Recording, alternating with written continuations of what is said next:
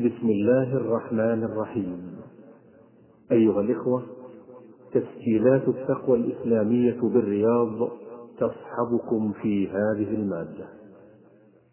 الخادم العظيم. مع فضيلة الشيخ محمد صالح المنجد. وروى عنه خلق عظيم من أئمة الإسلام دلالة على ما حباه الله به من القبول بين الناس. فإنه تأخرت وفاته فألحق الأصاغر بالأكابر وصار عدد من الخلق تابعين بسببه رضي الله عنه. ومن كبار أصحابه والرواة عنه الحسن وابن سيرين والشعبي ومكحول وعمر بن عبد العزيز وثابت البناني وبكر المزني والزهري وقتادة وابن المنكدر وغيرهم كحميد الطويل وسليمان التيمي ويحيى الأنصاري وعيسى بن طهمان من عظماء الرواة في الإسلام. وقد خلد الله ذكره وبقي أصحاب الثقات إلى ما بعد 150 الهجرة.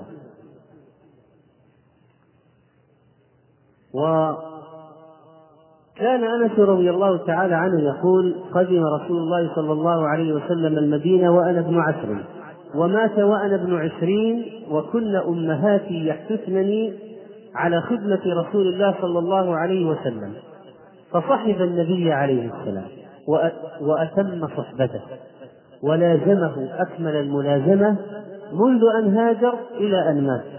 وغزا معه وبايع تحت الشجرة. وقد قال مولى لأنس أشهدت بدرا؟ قال لا أم لك وأين أغيب عن بدر؟ ولكن أنس رضي الله عنه قد خرج إلى بدر صغيرا وحضرها صبيا ولذلك كان في رحال الجيش. وكانت تلك الأم العظيمة وهي أم سليم التي تسببت بالخير لولدها بذلك الإجراء الخطير. وهو القدوم بهذا الصبي على النبي صلى الله عليه وسلم. قائلة يا رسول الله هذا أنيس ابني أتيتك به يخدمك فادعو الله له. فقال اللهم أكثر ماله وولده. أم سليم التي تسببت في كون هذا الغلام يصبح صحابيا من أعظم الصحابة. كل واحد كان يقدم للإسلام.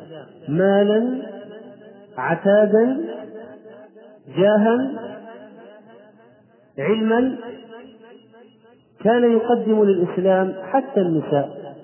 فلما لم تجد أم سليم إلا ولدها أن تقدمه لهذا الدين قدمته. خادما عند النبي صلى الله عليه وسلم. خادما عنده. وكانت البداية بداية المشوار العظيم في دعوة كريمة. دخل النبي عليه الصلاة والسلام على أم سليم والنبي عليه الصلاة والسلام من خصائصه النبوية أنه يجوز له الدخول على النساء الأجنبيات عليه الصلاة والسلام. وإن كان له علاقة رضاع ونسب بعدد من النساء لكن ليعلم أن هذا من خصائصه النبوية. دخل على أم سليم فأتته بتمر وسمن فقال أعيدوا تمركم في وعائكم وسمنكم في سقائكم فإني صائم.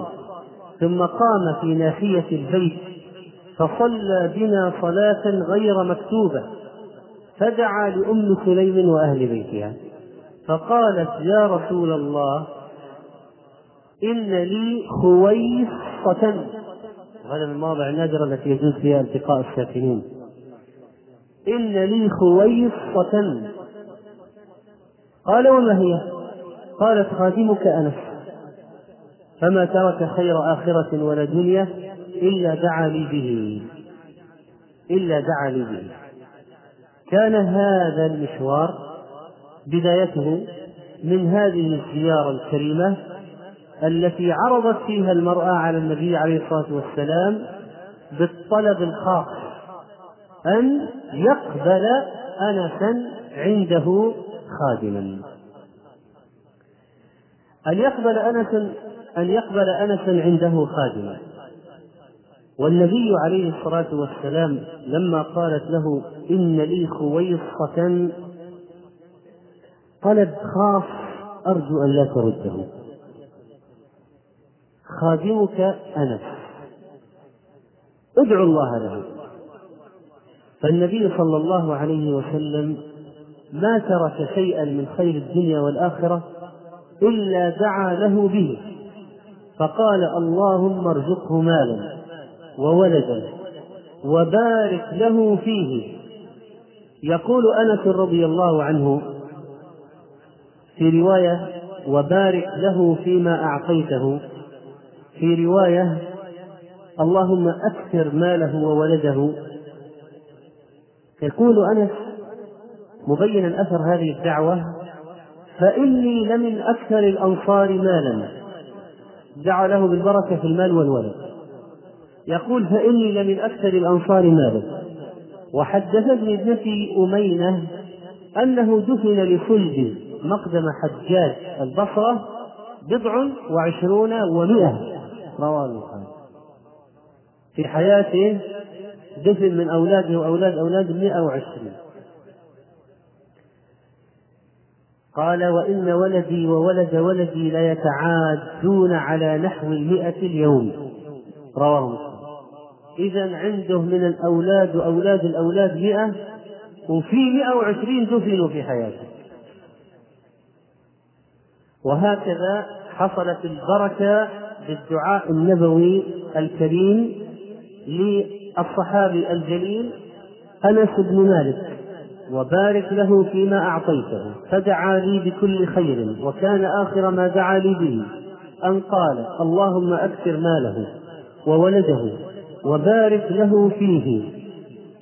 دعا لي بثلاث دعوات كما جاء في صحيح مسلم قد رأيت منها اثنتين في الدنيا وأنا أرجو الثالثة في الآخرة. لم يبينها أنس لكن هي المغفرة كما قال شراح الحديث. وجاء أيضا عند ابن سعد بإسناد صحيح اللهم أكثر ماله وولده وأطل عمره واغفر ذنبه. فإني لمن أكثر الأموال الأنصار مالا. كان لا يملك إلا خاتما فقط. لا يملك من الذهب والفضة إلا خاتما. يقول يا ثابت الواحد إذا كان من الأخيار وأما بنعمة ربك فحدث. لا يزال يتذكر ما كان فيه من الفقر ومنة الله عليه بالغنى. فيقول يا ثابت وثابت ربما يكون أحب إليه من أولاده. هذا تلميذ أنس رضي الله عنه.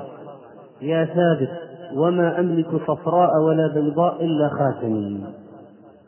فصار من أكثر الناس مالا. وقال أبو العالية كان لأنس بستان يحمل في السنة مرتين. المحصول عادة يأتي في السنة مرة. إلا بستان أنس في السنة يحمل مرتين. الثمر يحمل على الشجر مرتين ويحصد مرتين. وكان فيه ريحان في بستان أنس يجيء منه ريح المسك وفي رواية وإن أرضي لتثمر في السنة مرتين وما في البلد شيء يثمر مرتين غيره. وما في البلد شيء يثمر مرتين غيرها. وحدثتني ابنتي أمينة تصغير آمنة أنه دفن لخلدي من ولده دون الأسباط والأحفاد مقدم حجاج البصرة هذا التأريخ بقدوم المجرم الكبير الحجاج إلى البصرة. تقول يقول كان قدوم الحجاج البصرة سنة خمس وسبعين كم كان عمر أنس بن مالك؟ فوق الثمانين سنة. وعاش أنس بعد ذلك إلى عام واحد وتسعين وقد قارب مئة عام. دفن له بضع وعشرون ومئة من الأولاد. وقال دفنت مئة لا سقطا ولا ولد ولد. غير السقط ولد الولد. وبقي في حياته مئة. وبقي في حياته مئة رضي الله تعالى عنه. وكثرة الموت في الأولاد لا ينافي إجابة الدعاء بطلب كثرتهم ولا البركة فيهم لأن ما بقي ما شاء الله. كثير. والذين ذابوا حصلت حصل الثواب والأجر بموتهم والصبر على فقدهم وهكذا اجتمع لأنس كثرة الباقين والأجر في الصبر على الذاهبين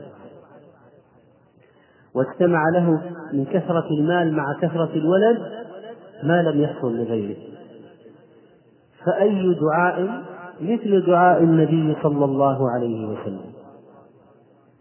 كل ذلك بهذا الدعاء النبوي الذي حصل. وبارك الله في عمر أنس بن مالك فعاش هذه المدة الطويلة مئة سنة محدثا راويا معلما مجاهدا مربيا رضي الله عنه. كان كثيرا ما يحدث عن النبي عليه الصلاة والسلام ولكنه ترك أشياء كثيرة ما حدث بها مع أنه من الرواة المكثرين. يقول كما روى البخاري عنه إنه لا يمنعني أن أحدثكم حديثا كثيرا أن النبي صلى الله عليه وسلم قال من تعمد علي كذبا فليتبوأ مقعده من النار خشي من كثرة التحديث أن يغلط ويقع في غلط قد يجر إلى الكذب. ومن حام حول الحمى لا يأمن أن يقع فيه فقلل من الرواية احترازا. مع هذا مسند أنس من أكبر المسانيد في كتب الحديث. فكيف لو حدث بجميع ما عنده؟ إذا لبلغ أضعاف ما حدث به كما قال ابن حجر وهو الذي سمع وهو أنس رضي الله عنه الذي قال لولا أني أخشى أن أخطئ يقول لمولاه هرمز لحدثتك بأشياء؟ قالها رسول الله صلى الله عليه وسلم. فأشار إلى أنه لا يحدث إلا ما تحققه ويترك ما يشك فيه. طبعا كل حديث يحتاج إليه المسلمون قد نقل إلينا. إذا ما جاء من طريق أنس جاء من طريق أبي هريرة وإذا ما جاء من طريق أبي هريرة جاء من طريق ابن عمر ما في حديث تحتاجه الأمة بقي مدفونا أو ذهب على الأمة؟ ليه؟ لأن الله تكفل بحفظه الدين. ومن حفظ الدين حفظ القرآن. ومن حفظ القرآن حفظ الشرح. والشرح هو السنة. لتبين للناس ما نزل إليهم من ربهم. ولذلك ذكر العلماء أن قرابة ما على وجه الأرض مما صح عن النبي عليه الصلاة والسلام من غير المكرر يقارب عشرة آلاف حديث. ما هو السر في كون هذا الصحابي العظيم بهذه المنزلة الكبيرة؟ لا شك أيها الإخوة إنها خدمته للنبي عليه الصلاة والسلام. خدم منذ أن كان صغيرا. لازمه حضرا وسفرا. حتى قضاء الحاجة كان يذهب معه. فيقول كان رسول الله صلى الله عليه وسلم إذا خرج لحاجته تبعته. أنا وغلام منا معنا إزاوة من ماء. رواه البخاري. أجيء أنا وغلام مقارب لي في السن أذهب معه. معنا إناء صغير من الجلد. مملوء ماء ليستنجي به النبي عليه الصلاة والسلام. وهكذا يأتيه بحاجته من الماء.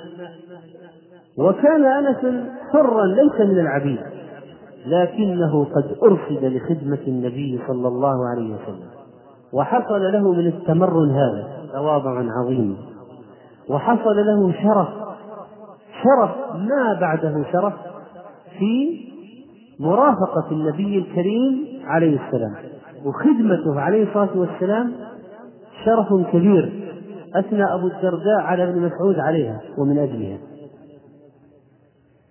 كان رضي الله تعالى عنه كان رضي الله تعالى عنه معلما كبيرا. ناقلا للسنة يأسف على ضياعها. منكرا للمنكر. باكيا على ما فات من أمر الإسلام. يقول الزهري دخلت على أنس بن مالك بدمشق وهو يبكي. فقلت ما يبكيك؟ فقال لا أعرف شيئا مما أدركت إلا هذه الصلاة وهذه الصلاة قد ضيعت. رواه البخاري. الاحتراق على ما أصاب الإسلام من النقص. التأسف على المصيبة التي نزلت من التغير بحال المسلمين. لأنه ابتلوا بالأمثال الحجاج من كان يخرج الصلاة عن نفسه. وهذا ما ذهب إليه الشراح في قول أنس وهذه الصلاة قد ضيعت. صح أن الحجاج وغيره كانوا يؤخرون الصلاة عن وقتها حتى أن الوليد أخر الجمعة حتى أمسى. فيقول عطاء فجئت فصليت الظهر قبل أن أجلس ثم صليت العصر وأنا جالس إيماء وهو يخطب وإنما فعل عطاء ذلك خوفا على نفسه من القتل. وقال أبو بكر عتبة صليت إلى جنب أبي جحيفة فمسى الحجاج بالصلاة فقام أبو جحيفة فصلى. فالتألم لما للتغير الذي حدث. يبكي أنس. يبكي يقول له الزهري ما يبكيك? قال لا أعرف شيئا مما أدركت إلا هذه الصلاة وهذه الصلاة قد ضيعت لكن هذا التغير كان في الشام والبصرة خصيصا.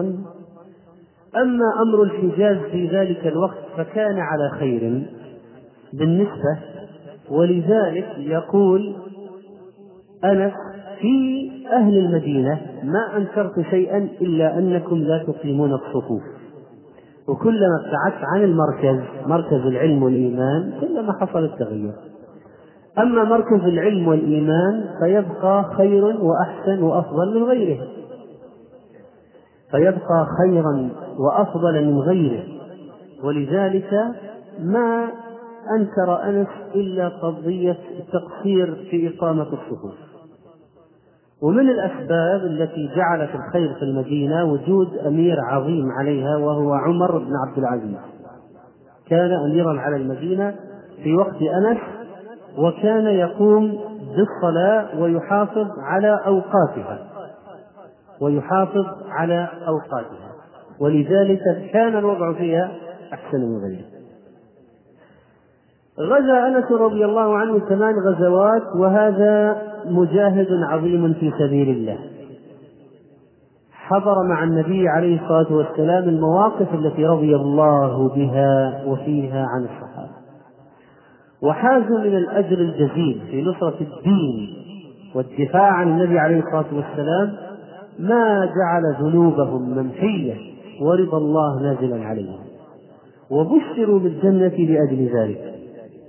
ولم يختصر جهادهم مع النبي عليه الصلاة والسلام بل امتد إلى ما بعد النبي عليه الصلاة والسلام رغم كبر سنهم.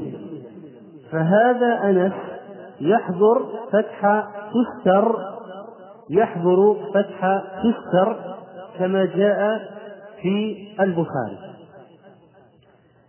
قال وقال أنس معلقا حضرت عند مناهضة, مناهضة حصن تستر عند إضاءة الفجر واشتد اشتعال القتال فلم يقدروا على الصلاة فلم نصلي إلا بعد ارتفاع النهار فصليناها ونحن مع أبي موسى ففتح لنا وقال أنس وما يسرني بتلك الصلاة الدنيا وما فيها؟ كانوا في الجهاد في الحصار ما قدروا على الصلاة قال الشراح يحتمل أن يكون ذلك للعجز حتى عن الإيماء ويحتمل أنهم لم يجدوا إلى الوضوء سبيلا فلم يستطيعوا الصلاة إلا بعد ارتفاع النهار أو انتصاف النهار. ولأن الذي شغلهم شيء من الدين أيضا فلذلك قال أنس ما يسرني بتلك الصلاة الدنيا وما فيها. اغتبط بما وقع لأنه لم يشغله عن العبادة إلا عبادة أهم. في ذلك الوقت فقدمها ثم تداركوا ما فاتهم فقضوه وهو كقول الصديق لو طلعت لم تجدنا غافلين. لو طلعت في الشمس لم تجدنا غافلين. فنحن في عبادة أيضا وإلا فإن الأصل أن الإنسان إذا خشي فوات الصلاة يصلي على حسب حاله. على حسب حاله.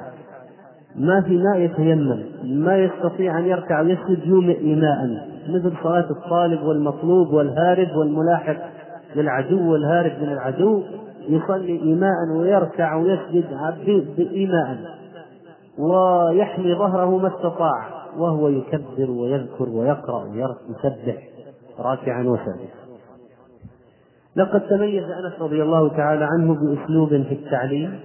عملي. كان شخصا عمليا وعالما عمليا في تعليمه.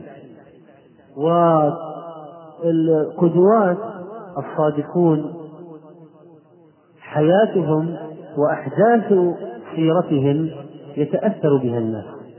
وكان أنس من الأشخاص المرموقين رضي الله عنه. يعني يرمقون بالأبصار وينظر إليهم باستمرار وينقل عنهم العلم والآثار وهكذا لأنه رضي الله عنه إنما يحكي ويحاكي قدوته محمد صلى الله عليه وسلم. يقول أنس إني لا آل أن أصلي بكم كما رأيت النبي صلى الله عليه وسلم يصلي بنا.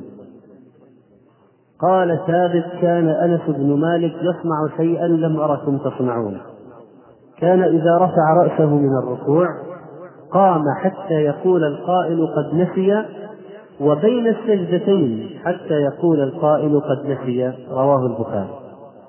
إذا صلى تلك الصلاة يعلمهم استقرار الظهر بعد الرفع من الركوع. حتى يقول المأموم الإمام نسي وهو الآن يقرأ الفاتحة. ويجلس بين السجدتين حتى يقول المأموم الإمام نسي وهو الآن يقرأ التشهد ولكنه في الحقيقة كان اطمئنانا في هذين الركنين اللذين أخل بهم الناس. الرفع من الركوع والجلسة بين السجدتين. وعلمهم عمليا رضي الله تعالى عنه التنفل في الصلاة راكبا ولو إلى غير القبلة. وهكذا لأنه رأى النبي صلى الله عليه وسلم يفعل ذلك. يصلي على حمار وهو متوجه إلى خيبر. فقال يحيى بن سعيد رأيت أنسا وهو يصلي على حمار وهو متوجه إلى غير القبلة يركع ويسجد إيماء من غير أن يضع جبهته على شيء. ما يضع جبهته؟ لا على السراج ولا على ظهر الدابة وإنما يومئ إيماء ويجعل ركوعه أقل انحناء من سجوده. وكان رضي الله تعالى عنه كان متواضعا لوصية النبي عليه الصلاة والسلام. فلما جمع النبي عليه الصلاة والسلام الأنصار بعد فتح هوازن وأعطى قريشا والمؤلفة قلوبهم مئة مئة من الإبل وأعداد كثيرة وصار في نفس الأنصار شيء جمعهم وخطب فيهم تلك الخطبة المؤثرة وهو يقول لهم أما ترضون أن يذهب الناس بالأموال وترجعوا إلى رحالكم برسول الله صلى الله عليه وسلم؟ قالوا رضينا قال إنكم سترون بعدي أثرة شديدة استئثار بالأموال وإمساك وشح وأن الناس سيستأثرون بالخلافة عنكم ولا تصل إليكم يا أيها الأنصار. ولن يصبح منكم خلفاء ولا ملوك. ولن يؤول إليكم الأمر سيذهب منكم. وهكذا حصل. قال إنكم سترون بعدي أثرة شديدة فاصبروا حتى تلقوا الله ورسوله صلى الله عليه وسلم على الحوض. إذا قال موعدنا معكم على الحوض. قال أنس متواضعا فلم نصبر. لأنه منهم من الأنصار. قال فلم نصبر وكان فرحه بحديث النبي عليه الصلاة والسلام فرحا شديدا. أي حديث؟ يقول أنس رضي الله عنه أن رجلا سأل النبي صلى الله عليه وسلم عن الساعة. فقال متى الساعة؟ قال وماذا أعددت لها؟ ليس المهم الآن متى ما هو الوقت. المهم ماذا أعددت؟ قال ما أعددت لها ما قال لا شيء إلا أني أحب الله ورسوله صلى الله عليه وسلم. فقال أنت مع من أحببت. قال أنس فما فرحنا بشيء فرحنا بقول النبي صلى الله عليه وسلم أنت مع من أحببت. قال أنس فأنا أحب النبي صلى الله عليه وسلم وأبا بكر وعمر وأرجو أن أكون معهم بحبي إياهم. وإن لم أعمل بمثل أعمالهم. وإن لم أعمل بمثل أعمالهم. فهذا تمنيه لما أخبر به رضي الله تعالى عنه من أن النبي عليه الصلاة والسلام قال المرء مع من أحب وكان أنس رضي الله تعالى عنه قد كان حريصا على ملاقاة النبي عليه الصلاة والسلام في الآخرة وربما خطر له سؤال لم يطرحه واحد من الصحابة لكن أنس رضي الله عنه سأله. ماذا قال؟ سألت رسول الله صلى الله عليه وسلم أن يشفع لي يوم القيامة. قال أنا فاعل. قال فأين أطلبك يوم القيامة يا نبي الله؟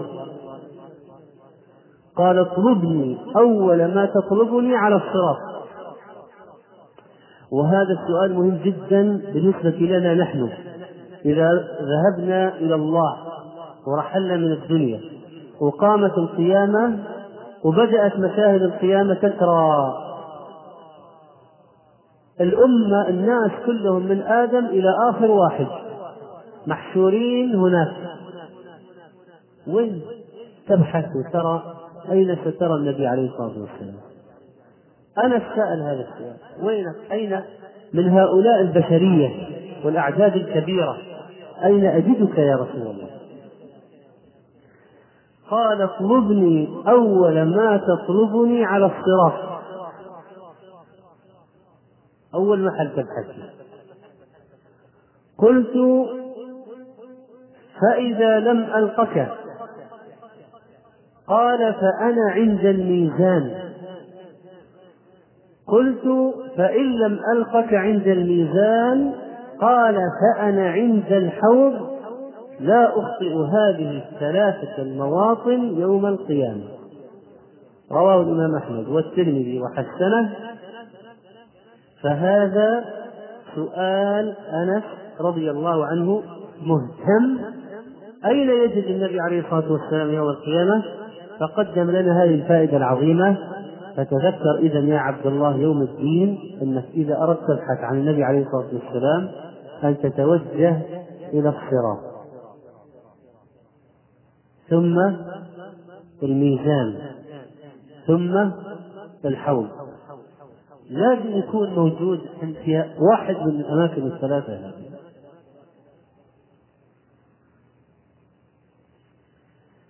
لقد كان أنس رضي الله تعالى عنه جريئا وقويا في الحق وكانت له مواقف تشهد بذلك ومن تلك المواقف ما يلي. يقول أنس رضي الله عنه أتي عبيد الله بن زياد برأس الحسين عليه السلام. فجعل في قسط فجعل ينكت وقال في حسنه شيئا. فقال أنس كان أشبههم برسول الله صلى الله عليه وسلم وكان مخضوبا بالوسمة. رواه البخاري. ما هي القصة؟ بالتفصيل. عبيد الله بن زياد كان أميرا على الكوفة ليزيد بن معاوية. في عهد عبيد الله بن زياد قتل الحسين رضي الله عنه فأتي برأس الحسين إلى عبيد الله بن زياد الأمير. أخذ عبيد الله بن زياد قضيبا وجعل يضعه في أنف الحسين ورأسه في الطفل. جعل يضع قضيبا في عينه وأنفه كما جاء في رواية أخرى. فقال أنس رضي الله عنه ارفع قضيبك. فقد رأيت رسول الله صل... فقد رأيت فم رسول الله صلى الله عليه وسلم في موضعه. وفي رواية فقلت له إني رأيت رسول الله صلى الله عليه وسلم يلثم حيث تضع قضيبك ارفع قضيبك وأخره عن هذا الموضع فإني أنا رأيت النبي عليه الصلاة والسلام يقبل هذا الموضع. قال فانقبض. وأخر قضيبه وكان الحسين رضي الله عنه مخبوبا بالوسمة نبات يخضب به غامق اللون وهكذا أتي برأس حفيد النبي صلى الله عليه وسلم فلعنة الله على من قتله. وكان أنس رضي الله عنه يحدث ويقص ويذكر الناس بالفضائل. وكان إذا رأى واحد من قوم لهم فضيلة تلا عليه فضيلة قومه ليرفع من المعنويات ويزر إلى التشبه ويقول أنت من كذا فاصنع مثلهم. كما قال غيلان بن جرير قلت لأنس أرأيت اسم الأنصار؟ كنتم تسمون به أم سماكم الله؟ قال بل سمانا الله عز وجل.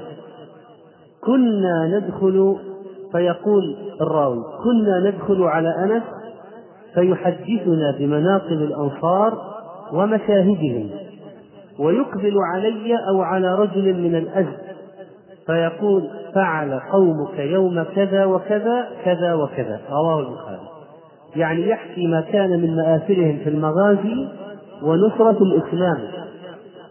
وهكذا إذا قلت إن من أجداد من فعل كذا وكذا في نصرة الإسلام فإن ذلك يهيج على التشبه بهم.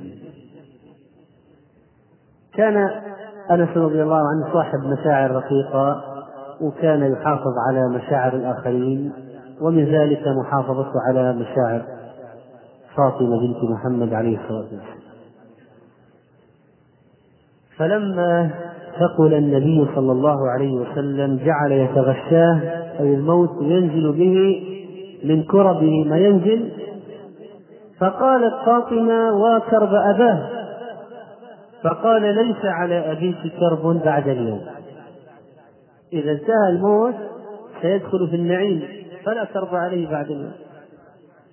فلما مات قالت فاطمة يا أبتاه.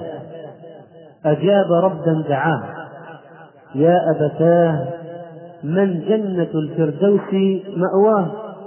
يا أبتاه إلى جبريل نعاه فلما دفن قالت فاطمة يا أنس أطابت أنفسكم أن تحثوا على رسول الله صلى الله عليه وسلم التراب. سكت أنس عن جوابها لماذا؟ رعاية لها ولسان حاله يقول لم تطب أنفسنا بذلك إلا أن قهرناها على فعله بالدفن وإهانة التراب امتثالا لأمره صلى الله عليه وسلم الذي أمرنا بالدفن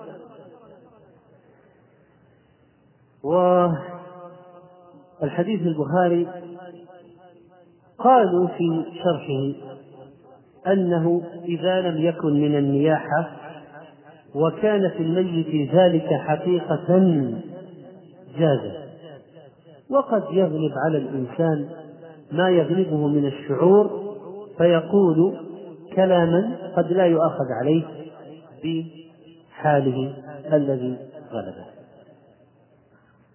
لما مات النبي عليه الصلاة والسلام يقول أنس كما قال غيره من الصحابة ما نفضنا أيدينا من دفنه حتى أنكرنا قلوبنا. هذا شعور من فقد المربي من فقد القدوة من فقد المعلم من فقد الذي عهدوا في حياته الألفة والصفاء والرقة تغيرت نفوسهم لفقدان ذلك المربي الذي كان يمدهم بالعلم والتأديب. يمدهم بالعلم والتأديب. ما نفضنا أيدينا من دفنه حتى أنكرنا قلوبنا. هؤلاء الصحابة يقولون هذا الكلام. كان أنس رضي الله عنه يربي أولاده الكثر ذكورا وإناثا. ويحدثهم بحديث النبي صلى الله عليه وسلم. يقول جاءت امرأة إلى رسول الله صلى الله عليه وسلم تعرض نفسها تعرض عليه نفسها. قالت يا رسول الله ألك بي حاجة؟ هذا الحديث. قاله أنس بنت أنس كانت جالسة فقالت ما أقل حياءها؟ وسوءتاه وسوءتاه. السوء الفعل القبيحة. فقال أنس هي خير منك. رغبت في النبي صلى الله عليه وسلم فعرضت عليه نفسها. فلم يسكت لمقالة ابنته. وإنما عمد إلى هذا الكلام يؤدبها به. بلغ محبة أنس بلغت محبة أنس للنبي صلى الله عليه وسلم درجة عظيمة حتى أنه صار يحب الأكل التي يحبها النبي عليه الصلاة والسلام. يقول خي... إن خياطا دعا رسول الله صلى الله عليه وسلم لطعام صنعه فذهبت مع رسول الله صلى الله عليه وسلم فرأيته يتتبع الدباء من حوالي القصعة فلم أزل أحب الدباء من يومئذ. رواه وفي مسلم إن خياطا دعا رسول الله صلى الله عليه وسلم لطعام صنعة فذهبت معه فقرب إلى رسول الله صلى الله عليه وسلم خبزا من شعير ومرقا فيه دباء وقديد فرأيت رسول الله صلى الله عليه وسلم يتتبع الدباء من حوالي الصحفة فلم أزل أحب الدباء منذ يومئذ. الدباء القرع. وقيل المستدير منه. وهو اليقطين. لما رأى أنس النبي عليه الصلاة والسلام يحبه جعل يجمعه بين يديه. ويدنيه منه. كما جاء في رواية ولا زال يحب الدباء بعدما رأى النبي صلى الله عليه وسلم صنع ما صنع. فكان ذلك القرع من أحب الأكل إلى أنس.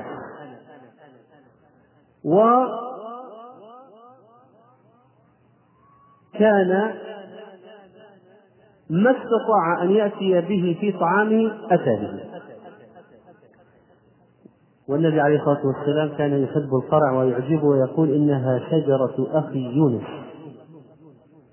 رواه النسائي ماذا يؤخذ من الحديث؟ يقول ابن حجر رحمه الله وفيه الحرص على التشبه بأهل الخير. والاقتداء بهم في المطاعم وغيرها وفيه فضيلة ظاهرة لأنس لاقتفائه. أثر النبي صلى الله عليه وسلم حتى في الأشياء الجبلية وكان يأخذ نفسه باتباعه فيها رضي الله عنه. إلى هذه الدرجة. إلى هذه الدرجة حتى الطعام الذي محبته نوع منه. أو النفور من نوع منه. أمر جبلي يتبع خلقة الإنسان ما في نفسه. لكن المحبة إذا وصلت إلى درجة عالية يبدأ الإنسان حتى في الأشياء الدنيوية يفعل مثل ما يفعل المحبوب. أين هذا مما يفعله هؤلاء السفهاء؟ في العشق والتعلق والإعجاب. فيقلدونه من يقلدون حتى في أمور الفسق والمحرمات. وهم عن النبي صلى الله عليه وسلم وسنته معرضون لا يخطر ببالهم البحث عما يقلدونه فيه من السنن بقدر ما يعشعش في قلوبهم المريضة ذلك العشق المحرم وهذا التعلق الردي الذي يمارسونه. ولذلك من علامات الإيمان حب محمد صلى الله عليه وسلم والتأسي به. كان أنس رضي الله عنه أمارا بالمعروف نهاء عن المنكر. دخل مرة فرأى غلمانا أو فتيانا نصبوا دجاجة يرمونها مخلوقا حيا جعلوه هدفا يصوبون إليه. وهذا فيه تعذيب للحيوان لا تجوزه الشريعة. فقال أنس نهى النبي صلى الله عليه وسلم أن تصبر البهائم. رواه البخاري. تحبس بهذا الشكل الشنيع لترمى وهي ترى ما يقذف إليها وشيء يجرح وشيء يؤلم في غير مقتل.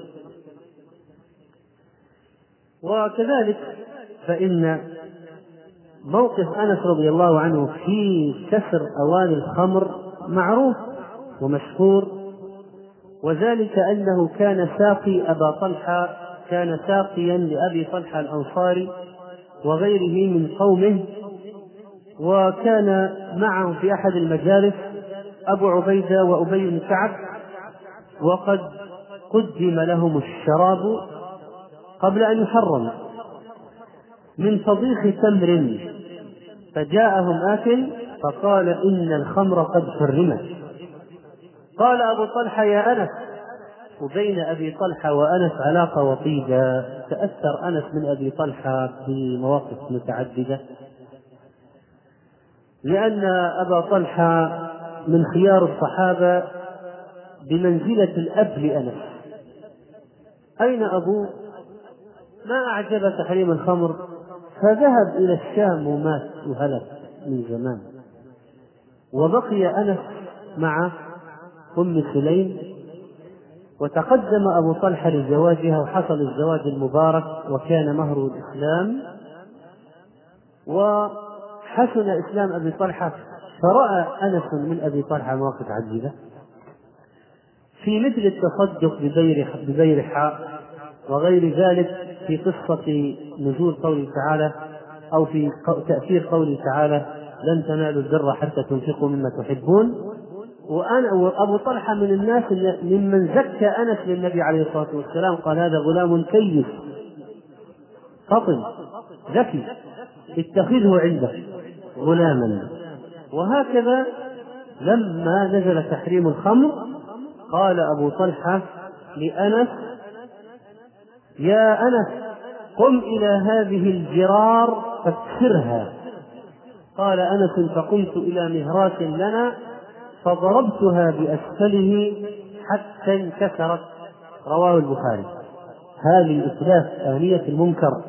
ولذلك إذا عرف الإنسان حكما شرعيا في أدوات الغناء مثلا يبادر فورا إلى تكسيرها. وإذا تاب من شرب خمر يبادر فورا إلى كسر آنيتها وإذا تاب من من صور محرمة بادر إلى تمزيقها. وإذا تاب من الاتصال بأرقام هواتف على ساقطات وغير ذلك بادر إلى تمزيق المفكرة وإحراقها. وهكذا لابد من إتلاف كل ما يعين ويؤدي إلى المنكر. من حب أم سليم وأنس للنبي عليه الصلاة والسلام كان التبرك بآثاره وبقايا من النبي عليه الصلاة والسلام وأجزائه التي انفصلت عنه أمرا واضحا جدا. يقول أنس أن أم سليم كانت تبسط للنبي صلى الله عليه وسلم نقعا فيقيل عندها على ذلك النقع فإذا نام النبي صلى الله عليه وسلم أخذت من عرقه وشعره فجمعته في قارورة ثم جمعته في سك فلما حضر أنس بن مالك الوفاة أوصى أن يجعل في حنوطه من ذلك المسك من ذلك السك فجعل في حنوطه رواه البخاري. كان النبي عليه الصلاة والسلام يدخل بيت أم سليم فينام على فراشها وليست فيه. فجاءت وقد عرق فاستنقع عرقه المبارك عليه الصلاة والسلام. فأخذت من هذا العرق تملأ القارورة وتجعله في سكها. تسلت العرق وتجمعه وتأخذ مما بقي أو سقط من شعره فتجعله فيها. استيقظ فقال يا أم سليم ما هذا الذي تصنعين؟ قالت هذا عرقك نجعله في طيبنا وهو من أطيب الطيب. وفي رواية فتحت عتيدتها فجعلت تنشف ذلك العرق فتعصره في قواريرها فأفاق فقال ما تصنعين قالت نرجو بركته لصبياننا فقال أصبت.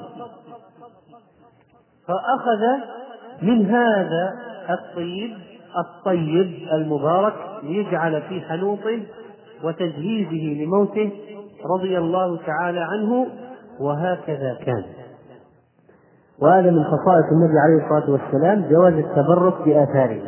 لكن الآن لم يبق من آثاره شيء ثابت. فكل ما يقال شعر أو سيف أو غير ذلك في متاحف وغيرها فلا تأكيد لذلك مطلقا والشك حاصل فيه. ولذلك لا يجوز التبرك الآن بشيء زعما أنه من آثاره. إن هذا الباب قد سد وهذا الطريق قد انقطع فهنيئا لمن فاز بذلك؟ ومن تمنى أن يكون لحق بالرفض فيؤجر على الناس من منهج أنس رضي الله تعالى عنه العلمي أنه كان يكتب الفوائد ويحرص على جمعها. فيقول عتبان بن مالك قدمت المدينة فحدث بحديث أنه أصابه البصر أصيب في بصره فبعث إلى النبي صلى الله عليه وسلم ليأتيه. فأتاه في منزله وصلى فيه وأخبر أن النبي عليه الصلاة والسلام قال ذلك الحديث في من يقول لا إله إلا الله. وفضل لا إله إلا الله. قال أنس فأعجبني هذا الحديث فقلت لابني اكتبه فكتبه. تقييد العلم وتقييد الفوائد والحديث رواه مسلم. وكذلك فإن أنسا كان يرى مشاهد من البركة من النبي عليه الصلاة والسلام ما يرفع إيمانه. وخصوصا أنه خادمه الملازم له. فتأمل معي في هذا الحديث الذي حسنه الترمذي وصححه. عن أنس رضي الله عنه قال تزوج رسول الله صلى الله عليه وسلم فدخل بأهله. فصنعت أمي أم سليم حيثا. فجعلته في ثور. فقالت يا أنس اذهب بهذا إلى رسول الله صلى الله عليه وسلم فقل له بعثت بهذا إليك أمي وهي تقرئك السلام وتقول إن هذا لك منا قليل يا رسول الله. فذهبت به إلى رسول الله صلى الله عليه وسلم فقلت إن أم أمي تقرئك السلام وتقول إن هذا منا لك قليل فقال ضعه. ثم قال اذهب فادع لي فلانا وفلانا. وفلانا. ومن لقيته. وأي واحد تجده في الطريق ناديه. فسمى رجالا فدعوت من سمى ومن لقيت. قلت لأنس عدد كم كانوا؟ قال زهاء ثلاثمائة. وقال لي رسول الله صلى الله عليه وسلم يا أنس هات الثورة. فدخلوا حتى امتلأت الصفة والحجرة. فقال رسول الله صلى الله عليه وسلم ليتحلق عشرة عشرة وليأكل كل إنسان مما يليه. فأكلوا حتى شبعوا فخرجت طائفة ودخلت طائفة حتى أكلوا كلهم فقال لي يا أنس ارفع. فرفعت فما أدري حين وضعت كان أكثر أم حين رفعت. واحد يرى هذه الآيات والمعجزات كيف يكون إيمانه؟ ناس حضروا التأثير الإلهي المباشر في هذه الأطعمة والبركة النازلة من السماء بسبب النبي عليه الصلاة والسلام. هم يرون أشياء عجيبة. الصحابة ما قوي إيمانهم بشيء سهل يسير. رأوا أشياء أشياء عظيمة. لذلك لذلك الواحد يرى عشرة عشرة عشرة يأكلون والإناء لا ينقص وهو صنع له ولزوجته. أم سليم صنعته لشخص له ولزوجته. وهكذا حصل من هذه الآيات. التي رآها رضي الله عنه. بطبيعة حال أنس في خدمة النبي عليه الصلاة والسلام كان حافظا لأسراره وكاتبا لها وفي ذلك تربية عجيبة. روى مسلم رحمه الله عن ثابت عن أنس قال أتى علي رسول الله صلى الله عليه وسلم وأنا ألعب مع الغلمان. فسلم علينا. فبعثني إلى حاجة. فأبطأت على أمي من أجل حاجة النبي عليه الصلاة والسلام. فلما جئت قالت ما حبسك؟ قلت بعثني رسول الله صلى الله عليه وسلم لحاجة. قالت ما حاجته؟ قلت إنها سر. هذا غلام صغير يفهم أنه ما يقول الأمور الخاصة ولا يتكلم بها. إنها سر. الأم ماذا قالت؟ أنا أمك وكيف تخبي علي؟ هذه أم مسلمة تربي ولدها وتعين في التربية وهي حلقة من حلقات السلسلة. قالت لا تحدثن بسر رسول الله صلى الله عليه وسلم أحدا. يقول أنس لثابت من محبته له والله لو حدثت بها أحدا لحدثتك يا ثابت. وطبعا هذا يجعل التلميذ يحب الشيخ. لمثل هذا الكلام الذي يقوله له. وكانت ملازمته رضي الله تعالى عنه للنبي عليه الصلاة والسلام فيها تعلم للأخلاق أنس ما كان حسن الخلق من شيء يسير من شيء عظيم رآه وعظيم جدا.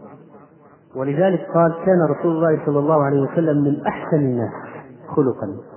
فأرسلني يوما لحاجة فقلت والله لا أذهب وفي نفسي أن أذهب فقلت والله لا أذهب. يعني الولد أحيانا يتمرد يعني أو يظهر التمرد. وفي نفسي أن أذهب لما أمرني به النبي صلى الله عليه وسلم. أنس هو كأنه أراد اختبارا خطر ببالي خاطرة. النبي عليه الصلاة والسلام أرسله في حاجة وهو غلام صغير فقلت والله لا أذهب وفي نفسي أن أذهب. إنما خبأ الطاعة وأظهر خلافه. فخرجت حتى أمر على صبيان وهم يلعبون في السوق. فإذا رسول الله صلى الله عليه وسلم قد قبض بقفايا من ورائي فنظرت إليه وهو يضحك. فقال يا أنيس أذهبت حيث أمرتك؟ قلت نعم أنا أذهب يا رسول الله. قال أنس والله لقد خدمته تسع سنين. ما علمته قال لشيء صنعته لما فعلت كذا وكذا؟ أو لشيء تركته هلا فعلت كذا وكذا؟ رواه عندما يعامل الخادم هذه المعاملة. ماذا يحدث في نفسه لمخدومه؟ عندما يرى الإنسان هذه الأخلاق أي أثر يستقر في نفسه وتترسخ مثل هذه الأشياء التي تجعله يتعامل على مدى مئة سنة. تعاملا راقيا مع هؤلاء الخلق فيحبونه. أشد المحبة ويقبل عليه طلابه وأهله أشد الإقبال. فهذا الحفظ للنبي صلى الله عليه وسلم وحفظ أخلاقه وسيرته. قارن بينه وبين ما يفعله كثير من المسلمين اليوم مع الخدم الذين في الإهانة والسب. والضرب حتى أنك لتجد في أقسام الطوارئ من المستشفيات عددا ممن كسر أو جرح أو فقد وعيه نتيجة الضرب. إذا لم يتعدى ذلك إلى الاعتداء على العرب فإن هذا؟ من خدمته عشر سنين. ما قال لشيء فعلت لما فعلته. ولا لشيء لم أفعله لما لم تفعله كل المسألة كانت توجيهات وأشياء بالقدوة. والواحد ينفذ وهو يستحي أن لا ينفذ. مما يرى من التعامل الراقي. وكان أنس رضي الله عنه إماما كان إماما يؤخذ عنه العلم. إماما يؤتم به وله نصيب إن شاء الله من قول الله تعالى واجعلنا للمتقين إماما. يقول همام عن أبي غالب صليت مع أنس بن مالك على جنازة. جنازة رجل. فقام حيال رأسه. عند رأس الرجل. ثم جاءوا بجنازة امرأة من قريش. فقالوا يا أبا حمزة صل عليها. فقام حيال وسط السرير. يعني عند عزيزة المرأة. فقال له العلاء بن زياد هكذا رأيت النبي صلى الله عليه وسلم قام على الجنازة مقامك منها ومن الرجل مقامك منه؟ قال نعم. فلما فرغ قال احفظوا. وهكذا كان رضي الله تعالى عنه إماما متبوعا يؤخذ عنه. وقد جاءت هذه القصة بتفصيل جميل وقصة وفي رواية أخرى عن أبي غالب يقول كنت في سكة المربد فمرت جنازة معها ناس كثير قالوا جنازة عبد الله بن عمير. فتبعتها فإذا أنا برجل عليه كساء رقيق على بريزنته وعلى رأسه خرقة تقيه من الشمس. فقلت من هذا الدهقان؟ قالوا أنس بن مالك.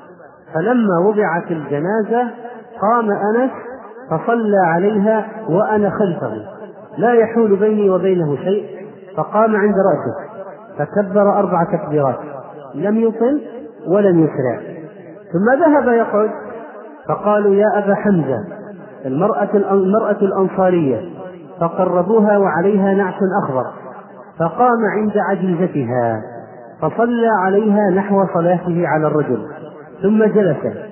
فقال العلاء بن زياد يا أبا حمزة هكذا كان يفعل رسول الله صلى الله عليه وسلم. يصلي على الجنازة كصلاتك يكبر عليها أربعا ويقوم عند رأس الرجل وعجيزة المرأة؟ قال نعم. قال يا أبا حمزة غزوت مع رسول الله صلى الله عليه وسلم؟ قال نعم. غزوت معه حنينا فخرج المشركون فحملوا علينا حتى رأينا خيلنا وراء ظهورنا وفي القوم رجل يحمل علينا فيدقنا ويحكمنا. فهزمهم الله وجعل يجاء بهم فيبايعونه على الإسلام. فقال رجل من أصحاب النبي صلى الله عليه وسلم إن علي نذرا إن جاء الله بالرجل الذي كان منذ اليوم يحطمنا لأضربن عنقه. فسكت رسول الله صلى الله عليه وسلم. وجيء بالرجل فلما رأى رسول الله صلى الله عليه وسلم قال يا رسول الله تبت إلى الله. الرجل هذا الذي كان ينكب المسلمين يقول تبت إلى الله فأمسك رسول الله صلى الله عليه وسلم لا يبايعه ليفي الآخر بنذره. فجعل الرجل يتصدى لرسول الله صلى الله عليه وسلم ليأمره بقتله وجعل يهاب رسول الله صلى الله عليه وسلم أن يقتله. لا الرجل الذي نذر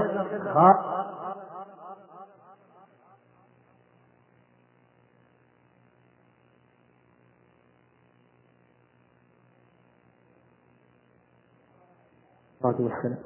لما رأى أن الآخر لا يصنع شيئا بايعه. فقال رجل يا رسول الله نذري. فقال إني لم أمسك عنه منذ اليوم إلا لتوفي بنذرك. قال يا رسول الله ألا أومضت إلي؟ إشارة. فقال النبي صلى الله عليه وسلم إنه ليس لنبي أن يومض أو أن تكون له خائنة الأعين. يعني النبي صريح واضح. ولا يليق بالنبي أن يكون له غمزات إشارات خفيفة النبي صريح واضح صلى الله عليه وسلم.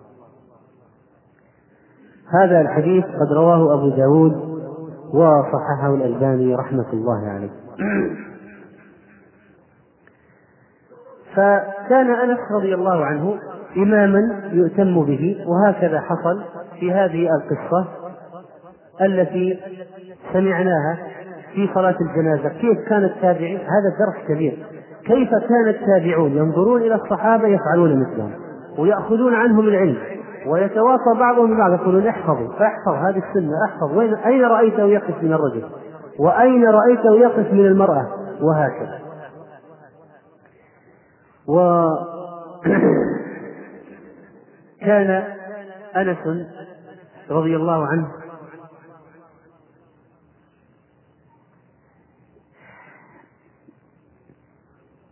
ينقل إلينا ممازحة النبي عليه الصلاة والسلام له. فقال ربما قال لي رسول الله صلى الله عليه وسلم يا ذا الأذنين. وكل واحد عنده أذنان. يا ذا الأذنين يمازحه. رواه الترمذي وهو حديث صحيح. ومر معنا كيف أنه عليه الصلاة والسلام أمره بشيء وأنه أظهر أنه لا يريد وهو في الحقيقة كان يريد وأن النبي عليه الصلاة والسلام تتبعه حتى فاجأه من خلفه قابضا على مؤخر عنقه ف وضحك إليه وقال يا أنيس والتصغير التصغير هذا للملاطفة بلغت الأخوة بأنس أنه كان يتذكر إخوانه ولو مر عليه سنين طويلة. وإذا رأى واحد من أولاد إخوانه أو أحفادهم لا زال يذكر له شيئا من صيغة أبيه يتحفه بها. كان واقد بن عمرو بن سعد بن معاذ من أحسن الناس وأعظمهم وأطولهم. حفيد سعد بن معاذ. يقول دخلت على أنس بن مالك فقال لي من أنت؟ قلت أنا واقد بن عمرو بن سعد بن معاذ. قال إنك بسعد أشبه. ثم بكى وأكثر البكاء. فقال رحمة الله على سعد كان من أعظم الناس وأطولهم. ثم قال بعث رسول الله صلى الله عليه وسلم جيشا إلى أكيدر دومة فأرسل إلى رسول الله صلى الله عليه وسلم هذا العظيم من عظماء الكفار تودد بإرسال جبة من ديباج منسوج فيه الذهب. فالنبي فتعجب الناس من لينها وجعلوا يلمسونها وينظرون إليها. فقال رسول الله صلى الله عليه وسلم أتعجبون منها؟ قالوا ما رأينا ثوبا قط أحسن منه. فقال النبي صلى الله عليه وسلم لمناديل سعد بن معاذ في الجنة أحسن مما ترون. رواه الإمام أحمد. وأنت شوف الفائدة التربوية؟ إذا رأيت شخصا فحدثته بصلاح أبيه أو صلاح جده أيقظت في نفسه شعورا بأهمية أن يكون مثله. وبعض الشباب يتمردون ويعصون قد يكون أبوه من كبار الدعاة أو طلبة العلم أو الصلحاء. لا يفارق الصف الأول بمسجد ابتلي بولد عنده انحراف عنده تقصير. فأنت لو جلست إلى هذا الولد وقلت أبوك ما شاء الله عليه أو أبوك رحمة الله عليه كان كذا وكذا وكذا الولد يستحي. وربما توقظ كلماتك في الولد ضميره. ويريد أن يتشبه بأبيه. مثل تصرفات أنس رضي الله عنه؟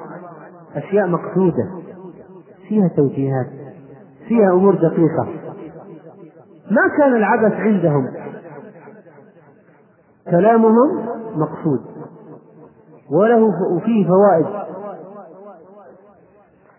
أنس رضي الله عنه كان يجالس الطلاب كما قلنا وفيهم صغار لأنه عمر وحضر عنده طلاب بينه وبينهم في السن شأوا بعيدا لكن هل كان يأنس من الجلوس إليهم وهم صغار وهو كبير؟ أبدا.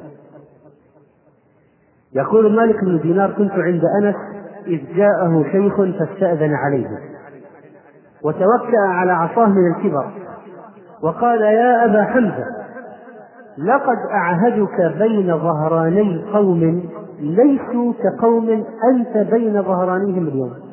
إيه وين وين الصحابة الذين أنت كنت فيهم؟ لما كانوا أحياء. والناس هؤلاء الذين حولك الآن.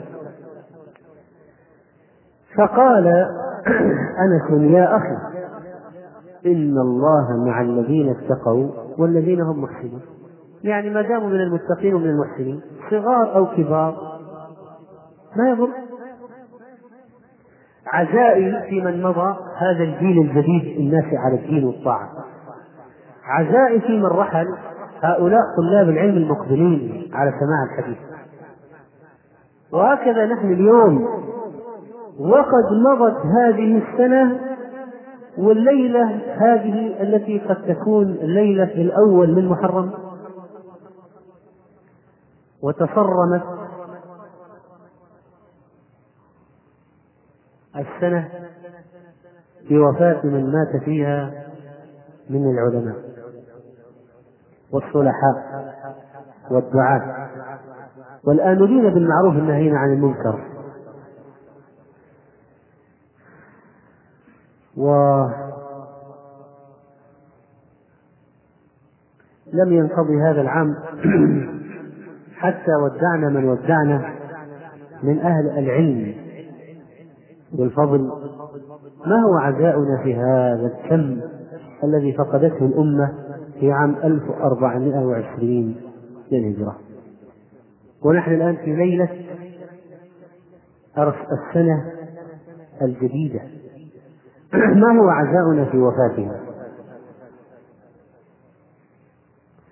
إن كان من عزائم فهو حال هؤلاء الذين يرتادون حلق الذكر. إن كان من عزائم فهم هؤلاء الشباب الأخيار أو الكبار أو النساء الذين يحرصون على الخير وحلق العلم والحفظ والتأسي والتخلق بأخلاق من سبق.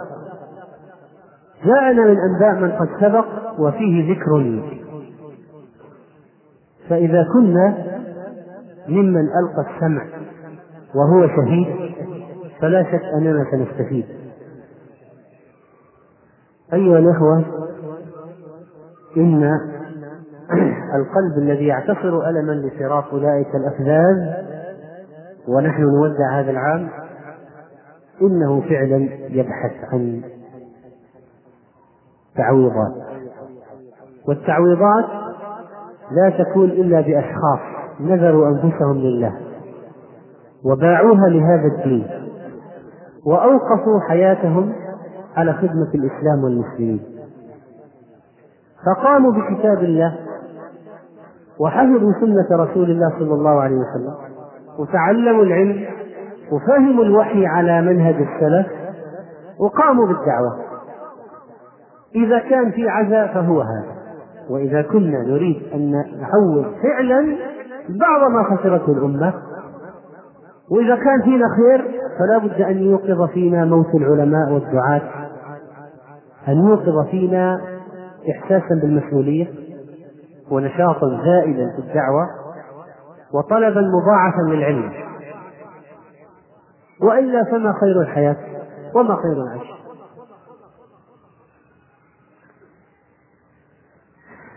كان لأنس رضي الله عنه كرامات. كان له كرامات ومن ذلك أنه جاءه قيم لأرضه مسؤول عن مزرعة أنس. فقال عطشت أرضوك؟ فتردى أنس لبس الرداء ثم خرج إلى البرية ثم صلى ودعا. فسارت سحابة وغشيت أرضه ومطرت. حتى ملأت صهريجه وذلك في الصيف. فأرسل أنس بعض أهله. فقال انظر أين بلغت المطر. فإذا هي لم تعد أرضه إلا يسيرة. كلها في أرضه أفرغت. الحديث رجاله ثقات. كان عابدا. كان يصلي حتى تتفطر قدماه. مما يطيل القيام تأسيا بالنبي عليه السلام. كان أحسن الناس صلاة في الحضر والسفر وأشبه الناس صلاة بالنبي صلى الله عليه وسلم. كان حافظا لله وحافظا لعبادات الإسلام. يقول همام بن يحيى حدثني من صحب أنس بن مالك قال لما أحرم أنس لم أقدر أن أكلمه حتى حل من شدة إبقائه على إحرامه. من محافظة أنس على إحرامه ما كان يتكلم بكلمة زائدة أو ناقصة. كان حريصا جدا. حتى أن الرجل ما استطاع ما استطاع أن يكلم أنس رضي الله عنه في فترة الإحرام. من حرص أنس على التوقي في الكلام. وكان أمينا. متحملا للمسؤوليات وعندما يوجد ناس يتحملون المسؤوليات شباب هذا قصة هذه قصة ستأتي في شباب يتحملون المسؤولية. عندما يوجد شباب يتحملون المسؤولية يرتاح الكبير في من يولي لأنه يجد أشخاصا يوليهم. ولا يكون المثل كما قال الشاعر إني لأفتح عيني حين أفتحها على كثير ولكن لا أرى أحدا. إني لأفتح عيني حين أفتحها على كثير ولكن لا أرى أحدا. ما المقصود؟ ترى أعداد وأحيانا بعض ممن ظاهره الخير. لكن كم واحد فيهم يتحمل مسؤولية؟ كم واحد فيهم مستعد أن يبذل نفسه من نفسه ووقته لله تعالى؟ كم واحد فيهم يمكن أن يقوم بالمهمة دون إخلال كم واحد فيهم يمكن أن توكله أن تضع على عاتقه مهمة ثم تنام قرير العين؟ عن موسى بن أنس أن أبا بكر الصديق بعث إلى أنس ليوجهه على البحرين ساعيا بلد هو واحد يرسل واحد إلى بلد. من من جودة شخصيات الصحابة حتى شبانهم. واحد شاب يرسل إلى بلد يكفي واحد. بلد كامل يقضي ويحكم ويقود ويؤم مرجع. فدخل عليه عمر فقال إني أردت أن أبعث هذا على البحرين. أبو بكر يقول لعمر إني أردت أن أبعث هذا على البحرين وهو فتى شاب. قال ابعثه فإنه لبيب كاتب. فبعثه. فلما قبض أبو بكر قدم أنس على عمر فقال هات ما جئت به. قال يا أمير المؤمنين البيعة أولا. فبسط يده. يعني كم كان عمر أنس لما ولاه؟ كم؟ عشرين سنة. واحد وعشرين سنة. يقود بلد. بلد على البحرين. أنس. شاب. قال الحديث وهو فتى شاب. فأبغوني اليوم شبابا يتحملون المسؤولية في أشخاص أو أمة من الناس يقومون بهم ويقومون فيهم بدين الله عز وجل. وكان أنس رضي الله تعالى عنه قد حصل له منقبة في وقت بقي في الدنيا يقول فيه ما بقي أحد صلى القبلتين غيره. وأيضا أكرمه الله برؤى. أخرج ابن سعد برجال ثقات في السند عن المثنى بن سعيد قال سمعت أنسا يقول ما من ليلة إلا وأنا أرى فيها حبيبي صلى الله عليه وسلم. ثم يبكي ما من ليلة ما من ليلة وكم عاش؟ كم سنة؟ ما من ليلة إلا وأنا أرى فيها حبيبي.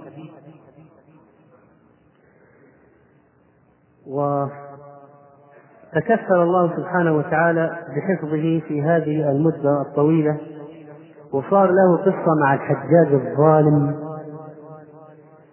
والقصة رويت بأسانيد وفي بعضها ضعف فإن ثبتت كانت تلك من كرامات الله لأنس بن مالك أنه دخل مرة على الحجاج فلما وقف بين يديه قال له إيهن إيهن يا أنيس. واحد قزم حقير مثل الحجاج هذا يقول لصحابي أكبر منه في السن. إيهن إيهن يا أنيس يوم لك مع علي ويوم لك مع ابن الزبير ويوم لك مع ابن الأشعث. يعني أنت علينا. مرة مع ابن الزبير مرة مع علي ومرة على بني أمية. والحجاج طبعا من قواته والله لأستأصلنك كما تستأصل الشاة. ولأدمغنك كما تدمغ الصمغة. قال إياي يعني الأمير؟ أصلحه الله. قال إياك يعني صك الله سمعه. قال أنس إنا لله وإنا إليه راجعون. والله لولا الصبية الصغار ما بليت على أي قتلة قتلت ولا عي ولا على أي ميتة مت. ثم خرج فكتب إلى عبد الملك بن نوران بما حصل فاستشاط عبد الملك غضبا وشفق عجبا وكتب إلى أنس بسم الله الرحمن الرحيم أما بعد فإن يا أبا حمزة قد كتبت إلى الحجاج الملعون كتابا إذا قرأه كان أطوع لك من أمتك وكتب أما بعد فقد قرأت كتابك وفهمت ما ذكرت من حكايتك الحجاج وما إن عاد لمثلها فاكتب وكتب عبد الملك للحجاج خطابا عنيفا جدا لما وصل إليه تغير لون الحجاج واستوى جالسا مرعوبا. يعرف وهكذا حال من كان فوقه واحد ولو كان من كبار الظلمة يرتجف ويعرف. فقال له بسم الله الرحمن الرحيم من عبد الملك بن مروان إلى الحجاج بن يوسف أما بعد فإنك عبد طمت بك الأمور فسموت فيها وعدوت طورك وجاوزت قدرك وركبت زاهية اذا والله لاغمرنك غمر الليث الثعلب والصقر الأرنب. وثبت على رجل من أصحاب رسول الله صلى الله عليه وسلم فلم تقبل له إحسانه ولم تتجاوز له عن إساءته جراءة منك على الرب عز وجل واستخفافا منك بالعهد. والله لو أن اليهود والنصارى رأت رجلا خدم عزير وعيسى بن مريم لعظمته وشرفته وأكرمته وأحبته. بل لو رأوا من خدم حمار العزير أو خدم حواري المسيح لعظموه وأكرموه. فكيف وهذا أنس بن مالك خادم رسول الله صلى الله عليه وسلم ثمان سنين يطلعه على سره ويشاوره في أمره ثم هو مع هذا بقية من بقايا أصحابه فإذا قرأت كتابي هذا فكن أطوع له من خفه ونعله. ولكل نبأ مستقر وسوف تعلم. واعتزل الحجاج فورا واعتذر تأسف فلعل ذلك من حفظ الله تعالى لأنس رضي الله عنه. أنس رضي الله عنه شارك في معركة. كان الكفار يرمون من فوق السور كلاليب محماة لدرجة الاحمرار إذا نسبت في شخص سحبوه. إذا نزلت على واحد من المسلمين المحاصرين نسبت في جسده سحبوه. فكان أنس تحت الكلوب سقط الكلوب بادره البراء. فأمسكه وقطع الحبل. وما عاد يستخدمه الكفار لأنه انقطع. فوقى الله أنسا بتضحية البراء. ماذا حصل ليد البراء؟ انكشف العظم احترق اللحم أمسك الكلوب وقطع الحبل فاحترق اللحم وانكشف العظم رضي الله عنه. كان تلاميذ أنس بن مالك قد يكونون أحب بعضهم أحب إليه من أولاده. ويقول ثابت كنا عند أنس وجماعة من أصحابه فالتفت إلينا فقال والله لأنتم أحب إلي من عدتكم من ولد أنس إلا أن يكونوا في الخير مثلكم. ورزق أنس رضي الله عنه قرة عين في أولاده. واحد يجلس في علم وواحد يرجع من جهاد وآخر يقوم في عبادة. قرة عين. يقول علي بن زيد كنا جلوسا إلى أنس بن مالك فقال لابنه أبا بكر لابنه أبي بكر ابن أنس. حدثهم بحديث عتبان بن مالك فحدثنا أبو بكر وأنس شاهد. وفي بغية الطلب في تاريخ حلب عن ثابت البناني قال كنت عند أنس بن مالك وقدم علينا ابن له من غزاة. يقال له أبو بكر. فسأله فقال ألا أخبرك عن صاحبنا فلان؟ الولد الآن ولد ابن أنس يخبر أباه عن شيء عجيب رآه في الغزو. قال بينما نحن قاتلين في غزاتنا إذ سار وهو يقول وأهلاه واحد يقول ألا هذا صاحبنا فلان الذي تعرفه أنت يا أبتي في الغزوة كان نائم فجأة سار وقال وأهله فسرنا إليه وظننا أن عارضا عرض له. فقلنا ما لك؟ فقال إني كنت أحدث نفسي ألا أتزوج حتى أستشهد. فيزوجني, فيزوجني الله من الحور العين. فلما طالت علي الشهادة قلت في سفري هذا إن رجعت هذه المرة يعني سالما الآن من الغزو هذا رجعنا تزوج. فأتاني قبيل في المنام فقال أنت القائل إن رجعت تزوجت؟ قم فقد زوجك الله العيناء. وانطلق بي إلى روضة خضراء معتبة فيها عشر جوار لم أرى مثلهن في الحسن والجمال فقلت في كن العيناء فقلنا نحن من خدمها وهي أمامك. فمضيت حتى أتيت إلى ياقوتة مجوفة فيها سرير عليه امرأة قلت أنت العيناء؟ قالت نعم مرحبا. لم أرى مثلها في الجمال فذهبت أضع يدي عليها قالت مه إن فيك شيئا من الروح. أنت مهمل. ولكن تفطر عندنا الليلة. فانتبهت فما فرغ يعني انتبه من النوم يقول وأهلاه ضاع المأسوف عليها فما فرغ الرجل من حديثه حتى نادى المنادي يا خيل الله اركبي قال فركبنا وصاففنا العدو فإني لأنظر إلى الرجل وأنظر إلى الشمس وأذكر حديثه فما أدري رأسه سقط أم الشمس سقطت. وقتل ذلك الرجل رضي الله عنه. فأنس رزق بأولاد مجاهدين وعلماء ورواة أحاديث قرة عين بحسن تربيته. وأنس بن سيرين أتي به إلى أنس بن مالك فسماه أنسا وكناه بحمزة وهي كنية نفسه. رضي الله تعالى عنه. كانت تلك أيها الإخوة طائفة من أخبار هذا الصحابي الجليل رضي الله تعالى عنه في هذه السيرة العطرة التي حصلت له وكان رجلا يخضب بالحناء. فيه برص يغطيه بذلك الخضاب وعاش ذلك العبر المبارك وترك لنا هذه الذكريات الحسنة فرضي الله تعالى عنه وأرضاه وجعل الجنة مأواه ورفع درجته ومنزلته وجزاه عن الإسلام والمسلمين خير الجزاء.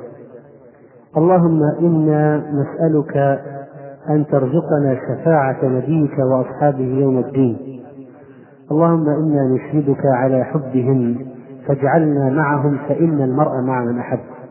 اللهم احشرنا مع الأنبياء والصديقين والشهداء والصالحين وحسن أولئك رفيقا. يقول لا يخفاكم ما يصيب إخواننا في الشيشان وغفلة الناس عنهم في الشهور الأخيرة. طبعا أخبار المجاهدين في الشيشان الآن الفترة الأخيرة أخبار طيبة جدا وانتصاراتهم عظيمة والغنائم كثيرة وقتل الكفار بأعداد كبيرة وقد أفلحت طريقة حربهم بعصابات ويعض الروس أصابع الندم. وإن كان الأذى الكبير يلحق بالمدنيين قصفا وتعذيبا واغتصابا وتحريقا داخل المهاجع والملاجئ والبيوت ومن سياسة الروس أن يغلقوا البيت على أهله ويحرقوه. لكن الله سبحانه وتعالى يصطفي بهذا الشهداء ويكون من الكفارات أشياء عظيمة وعسى أن تكرهوا شيئا وهو خير لكم. وتبقى هذه القصص وذلك الشموخ مصدر عز لنا في عالم الهوان الذي نعيش فيه. يقول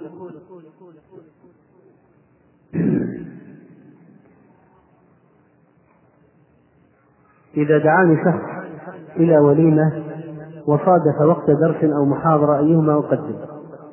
إذا كان يفهم عذرك إذا كان يفهم عذرك و, و... آه فأنت تقدم إذا كان يفهم عذرك ويعذرك فتقدم المحاضرة والدرس لأنها أهم وأنفع. وأما إذا كان يجد في نفسه قد تصبح القضية عداوة فيمكن أن تزوره زيارة سريعة وبعد ذلك تلحق في الدرس. والإنسان إذا اعتذر عن الموعد برئت برئت ذمته يعتذر عن الموعد. وكذلك فإن الإمام أحمد رحمه الله كان في كان المروزي في حلقته وكان حريص على أن المروزي يجلس ولا يقوم وجاء طالب يطلب المروزي فقال للإمام ولا يعرف شكل المروزي فقال الإمام أحمد المروزي ها هنا؟ ليأخذه. فقال الإمام أحمد رحمه الله هو مستهل من الثورية من حرصه يعني على بقاء الطالب في الدرس. قال ليس المروج ها هنا وما يفعل المروج ها هنا. الإمام أحمد كان يضع يد في يد أو يشير إلى يده يقول يعني ليس المروج ها هنا لم يكذب. ليس المروج ها هنا وما يفعل المروج ها هنا. وذلك السائل لم ينتبه طبعا إلى هذه الحركة. ومضى.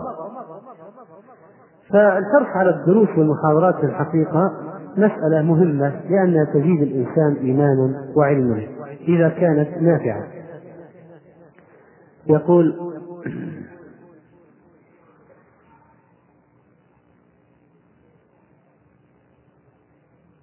بالنسبة للعن قاتل الحسين فقد لعنه أئمة الإسلام في كتبهم.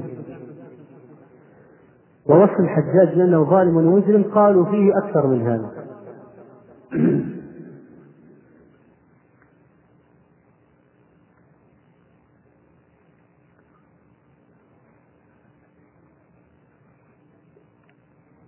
يقول